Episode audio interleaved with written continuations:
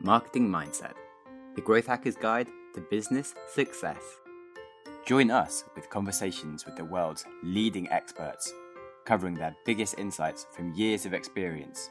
We also host deep dives into the latest innovations in marketing to the most successful time-worn strategies that you can start using today. I genuinely believe that effective marketing is about helping somebody come to a decision with which they remain happy, even if that's not to buy from you. I always used to write to people saying, where are you? Where have you gone? I'd be direct, punchy. And you get widows writing back saying, my husband's gone to the other side. Ooh, God, this is not good. The Marketing Mindset podcast is hosted by me, Sam Harris, and my business, Postery, the leading solution of personalized marketing with the mission to rid the world of spam.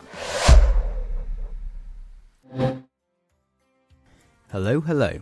Today we have Mike Follett, the CEO of Lumens Research, on the podcast. They build eye-tracking software that helps companies see what people are actually looking at and thinking about when they interact with their software and marketing materials. So this directly relates to my old job at Crowd Emotion, where I tracked human emotions, and it's just pretty freaky, cool, and just incredibly fascinating stuff. After a career providing businesses with insights for their marketing and advertising, he is pretty much the perfect human being for giving us all some insight into marketing and advertising. He has some possibly scary realizations on human behavior that we should all learn, and some great tips on what you should and shouldn't spend your money on. And without further ado, let's jump into the podcast. What would you say are the biggest three tips for success in advertising and marketing from all your research and what about experience? Advertising, if you're doing your own ads, or about advertising and selling a company like ours, we could do both. Yes, okay, yeah. So if you're making your own ads, especially online ads, you have to remember that you're lucky if you get 2 seconds of attention. That's your lot. And so the most important thing is to remember that you're basically making a poster, whether it's a poster on Facebook or a poster on for a banner ad, or even really a poster on YouTube. You're not making a really astonishing TV ad or anything, and you're not making or like a direct mail piece where you can itemize all the various wonderful benefits and things. Basically, it's just a poster. And that's the same whether you're Tesco or Chanel or a startup.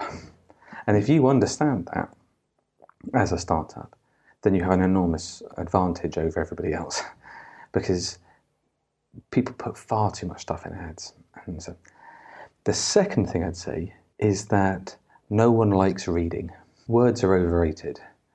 And if you can say it in a picture and a logo and a colour, then it'll get much better attention and more engagement than saying it as an essay or a long copy ad. And then the third thing I'd say is it's worth paying for quality when it comes to media. Most ads get ignored, and so when you're buying the cheap stuff, that tends to be the stuff that's most likely to get ignored. So it's probably worthwhile thinking about, how do you get hold of ads that are more likely to get looked at, rather than the ones that are almost definitely going to get ignored? So yes, think like a poster, look rather than read, and pay for quality. As for marketing a company like ours, I don't know if I have much good advice about that. One thing that we've found is that no one cares about your technology. The actual how you do it is nowhere near as interesting as what you do for customers. People are interested in what they do rather than what you do, and how you can help them do what they do, rather than we've got patents and we've got amazing technology and all of that. No one gives a monkeys about that. We find it hard to make people care about that. Whereas, the stuff that's about, we help this company make some money, that's the bit that they're interested in. Which again is quite, because you're so excited about your own company. Do you know what I've done? And then we did this, and then we did this, and then you realise it's just like hearing about other people's dreams. I'm sure that was really important to you in the middle of the night, But we're not there now. You know? Yeah. That's really kind of mindful approach of, assessing how people actually think and telling them the things that's useful rather than making your own ads all about yourself. Sort of thing. I suppose that exactly, you could probably take that exactly when actually making of ads as well. Yeah. What you actually show people. Yeah, definitely. Cool. And then any big mistakes you see people make that in their advertising or in marketing? Their advertising? Yeah. I mean, I think people often think, what harm can it do to add an extra thing? You see lots of ads with the little Facebook sign and the Google App Store sign and this and that and the other on these things. And you go, what harm is that doing to the ad to add all these extra elements in? And we find that less really is more. Depends for advertiser to advertiser, but, for every extra element you add in your ads, you can degrade the attention by, 10% or 15%. So there really is... the simple stuff does much better than the complicated stuff, time and again. And then I suppose the other assumption is that people care about all the different product features and product benefits and things like that. You see ads with loads and loads of bullet points or ads that require you to sit through the whole ad to get to the point or to deliver all these wonderful things that, like, our stuff does this and this and this and this. And you go, no one has to look at this stuff. And no one's forcing them to.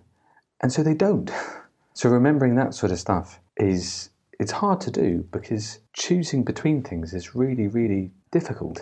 Like, should I say this or should I say that? Well, the easiest thing to say, I'll say both. Mm. But actually saying both means that neither of them get through. And so that can be really hard. You can just see people, they sort of grimace like, I don't want to choose. I want to say both things, or all four or all 10 things. But unless you do choose, then you're going to be ultimately going to be hurting yourself. Mm. Kind of goes back to the very first conversation about being a little bit good at everything and trying to do everything versus sort of just focusing on one thing. But it's really hard and. Sure, a million listeners as well as me are just kind of like face slapping themselves for the amount of times that they have had a choice to make and couldn't decide and went for both, when actually that was definitely the worst choice out of the three potential choices which you have is one content, the other content, or both. Like, you've made the worst choice by not choosing between the two. But what's nuts is that it's so easy to do this about other people's businesses. So when I'm faced with having to choose between one or other thing, it's just as hard for me. Mm. That's the frustrating thing about it. Other people's businesses are easy to run, Get a second opinion always. Yeah, exactly. It's quite useful having a chat like this with you because you, as a sort of educated outsider, you think, it's the conversation that promotes the thinking. You have all of these things that you know to be true, but until you say them or until someone challenges, you might not actually act on them. Like, being an entrepreneur is great and getting tips from mentors is great, but also mentoring people, you can sometimes learn just as much by telling them the problems that you faced and you haven't actually yet fixed properly, but that they're about to face, and then you realize, this is how I actually need to sort my life out right now. And what you need to do is this, and I go, that's what I need to do. Definitely. Cool. Because I guess you've been involved in quite a lot of campaigns now. What would you say was the worst campaign you were ever involved in? Oh, Christ, that's... it's a bit unfair, that, because, of course, it takes two to tango. That's hard. I can remember I worked on a cat food brand called Felix, which is a brilliant idea, which is... And the insight there is no one cares about your bloody cat food. They just care about the cats, and cats do funny things. And I made a series, not one, but a series of ads that were mainly about cat food and ignored that advice entirely. And they were very boring and they didn't work as well. And, it was, they were, and I think I knew at the time, actually I definitely knew at the time that we were doing the wrong thing. But instead of challenging the client and saying, listen, honestly, or come up with a really good enough answer about why we should do the right thing, eventually just go, let them do what they want. If it's a mistake, it's their money. But of course, it's not their money. It's your job to make it good. So I made some pretty ropey ads in my time. But I think if you look at anyone who's worked in ads, they've always made some bad stuff. There's a difficult second album for everyone, I think. That, Definitely. That's quite interesting, the way you kind of admitted to the mistake. You sort of knew that you were doing the bad thing, but then didn't, like... Well, it gets late at night, and everyone's got a sort of you start off all these processes wanting to do the right thing, and then the other thing is that when you work in a creative industry, it's commercial, but it's creative. You put yourself into it, and what you forget when you're making it. I mean, of course, I didn't have to write the ads myself. I was just the planner, I was the strategist. I wasn't the guy who was coming up with pretty pictures or anything, But I was involved in it. But what you see is that the people that you're making it for, they themselves are under pressure. There are people in their organisations who have other agendas and other desires. And that your clients might think it's crap too, but their bosses wanted it to be that way. So when you see something absolutely terrible on TV, I imagine the blame goes a long way each way. Yeah, sure. Yeah, I've certainly worked on some projects where you've tried to fight really hard for what should be the right thing, but after a while you kind of just give up because they just constantly ignore your advice, and you're like, well, you're paying me to do this thing, so I'm just going to do it. And yeah. Whatever. And I'm never going to show anyone what I've done. No. My sister-in-law, she's a journalist, and for some projects she'll use a very different name. Yeah. Because, that's, it's a bit. I think the other thing about it is that most things are crap. Just in life, just most things are, and good stuff is rare. And no matter how good you are, even then most things are. Yeah. So you just have to accept that not everything is going to be brilliant. Yeah, like having. Do you play poker? Yes. I don't. So you'll know more about this than me, but apparently, like the world's best poker players, they have a win rate of like 54% or something like that. It's better than average. It's enough to make sure that they play 100 games and they'll make enough profit to do it. But that still means they lose a lot of poker games. Yeah, that's really interesting. I still find it really odd that you can have like a crazy big budget movie and then it just comes out and it's crap. And you're like, how are so many people involved in this movie and they've just all resigned to be like, I don't get it either, mate. Oh, it's so boring. No. And you're like, but what? What, yeah. And then they still release it and you're like, why? Well, so odd. And especially with like movies though as well, that the other thing about it is that your gut can be telling you one thing, but I suppose when lots of people, when they make movies, on very occasion you'll know that you've got an absolute dog. But I bet that most people go in thinking, you know what, this could be pretty good. This, I don't know, who knows, but this could be really good. And then it's not until it gets to the cinemas or the streaming services that you realise, oh, good God, what have we made? This is appalling. Yeah.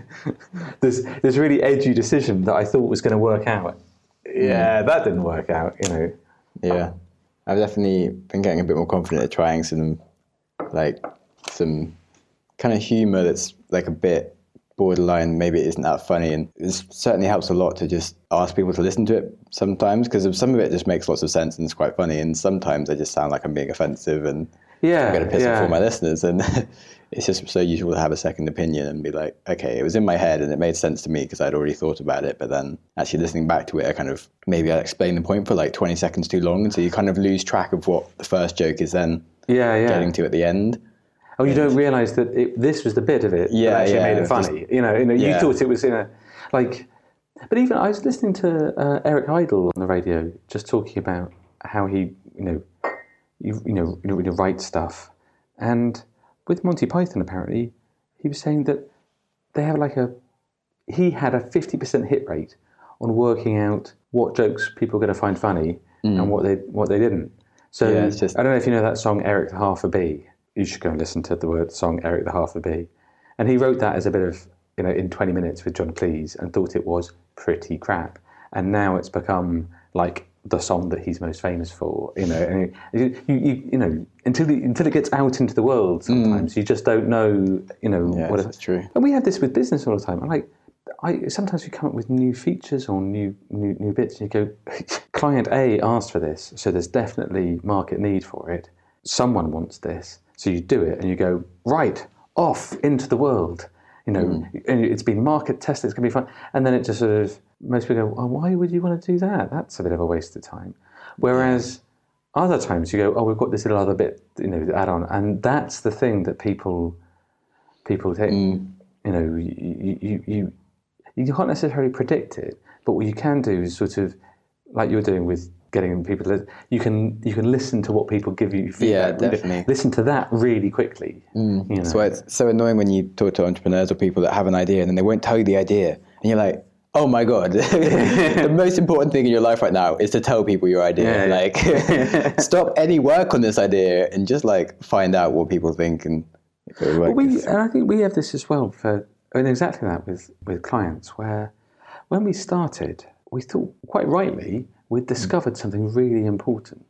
Like, do you know that like 4 out of 5 ads don't get looked at? And then there are some websites where they really do get looked at and some where they don't. This is really valuable. If you knew this, it could totally change your business. And that is a really big deal. But until you tell someone, well, they go, well, and so what? What are those sites then? You go, well, if I told you, I'd have told you. And the guys go, well, if you don't tell me, I can't know if you're telling the truth or if it's useful or not. And so when you start off, especially with an information business, you've got like, we've got all this really cool information, we can't tell anyone because otherwise it'll be the cat out of the bag. And what you have to remember is that no one's going to steal your idea. You know, you have to be really generous with your thinking. Tell everyone about it. You know, let them see under the hood and give away loads of the data, because until people see the value in it, there's no value in it. You know, you might see it as really useful, but until they see it as useful, then there's nothing there. We were really, really we weren't really, really, you know, secretive, but we thought we had to protect our data an awful lot more. And that actually isn't the main problem. It's getting people to use the data. Yeah, yeah. That's the thing. People stealing idea has not been our problem. Yeah. It's always good to hear more examples of that, just to expose that to people. That it's definitely a thing that you should just tell people about. And definitely. Cool. It's always good to hear. Yeah, more examples. But yeah, moving on to the future. What do you think is the next big thing in marketing? Well, the next big thing might be actually the last old thing. One of the things is we are finding that people are really good at ignoring ads, and the platforms where people ignore ads are also the platforms that have the most technology attached to them. So you have all of this personalization data and targeting data and stuff like that. So you go on a website and you will be targeted with a specific brilliant ad, in a perfectly targeted ad or something, and then you go on your phone, and how do they know this? But it's on your phone as well, and you have all of this effort and engagement turning into this sort of personalization of marketing. So it's all exactly right for you, Sam, and me, Mike, and the listeners out there, or whatever. You know, it's all perfectly targeted to them. And what we find actually is that is on the assumption that people give a monkeys about advertising. But what we find is that people don't give a monkeys about advertising. And the most effective media seem to be not the really super targeted ones, but just the real sort of broadcast ones. You know, because people don't really care about ads, they don't really give much attention to these targeted things, all this special like offers just for you. But whereas when they're watching TV or they're streaming, you know, content on their phones or something like that, then they'll hear about. They'll be quite happy to hear about a product or a service in general. You know, similarly, when you're walking down the street, you do notice posters. You might not notice them to be perfectly personalised or anything, but you might say like, there's a Coca-Cola poster there, and then it reminds you of all the things you know about Coca-Cola, and you might be a tiny bit more likely to buy a Coke afterwards. So what I think is there'll be a resurgence of the bigger, more broadcast media, and I think that also has an effect probably for Postery as well, because what you're doing there with your business is basically sending people a poster. a beautiful, nice poster, you know, and you know, it's necessarily elegant and it's necessarily simple, and you know, and it. I bet that people, when that comes through the door, they might give those sorts of things, I don't know, 5 seconds of attention, which is the equivalent of 5 or 10 ads, you know. But so that's why I think that probably the future of the marketing is probably to go back to what we used to know about it, that advertising is fairly superficial, that it doesn't, targeting isn't really that important, that people don't really care about your products. But because they don't really care, that means that they can be quite easily swayed when products are at parity. You know, if you have 2 tins of beans, you'll probably go for Heinz. You know, and that's how most marketing works. It's not a deeply persuasive model. It's far more sort of top of mind awareness sort of thing. And we knew that as an industry 10 years ago or 15 years ago. So a lot of academic research to back that up. And then since Facebook and has come in and programmatic advertising has come in for digital, we've forgotten all that. But it turns out we were right 10 years ago. You know, the people were wrong. Zuckerberg is wrong about how advertising works. It's not about these high engagement things. It's just it's building far more a brand superficial than that. I had a debate with my co-founder once when I was talking about, like, there's this advert for something and it's being broadcast. I was like, I just don't care about that. And it's like, you're definitely more likely to buy Robinsons now than you probably were before. I'm like, I just don't think I am. I just don't give a shit about brands or advertising. And if there's like a cheaper version, I'll buy that. And then he then actually won the argument, because it was like, okay, well, actually, if someone's in my kitchen and looking at what I bought, I would prefer them to see me with like the better thing than like the Tesco's Basics a little bit. Or if I was ever buying it for someone else, I definitely go with the bigger brand. Actually, despite thinking of myself as someone that just doesn't care about brands, it's still having a slight effect on me.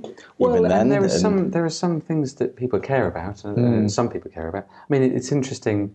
I bet there's a whole load of software brands that you take really seriously. Yeah, you know, that I don't know, but perhaps certainly hardware brands, Apple rather than, and you go. As computers, there's not much to distinguish between them really, but there's a whole load of. Whereas your choice of toilet cleaner doesn't really say anything about you, and so you know in those sorts of. So, and that's what the interesting thing about it, that the world is, is that there are lots of different people who make up the world, but in general, none of us really care about brands, and so they work in a very superficial way. Whatever it is. And I buy Apple products. I don't really care one way or another. But I'm fairly sure that what swayed me to buy Apple things is probably just the idea they're a bit cooler than the PC products and stuff like that. And that is a crap reason for spending £1,000 on a computer. Do you have any brands that are your favourite for a good reason at all? Yeah, I mean, those I love. I drive a Toyota Prius. And it's a good car, but it's also quite, it's a more ethical choice there. And I really like Frank Cooper's marmalade, because it's a really good marmalade. I mean, there's loads of things that, when you buy stuff, you buy that because you like it, and that's a good enough reason, I think. Especially when you've got parity between the products. There really isn't an awful lot of at late stage capitalism. Most products are pretty similar to one another. I mean, the difference, of course, is that there's only one company on earth that can do eye tracking like Lumen.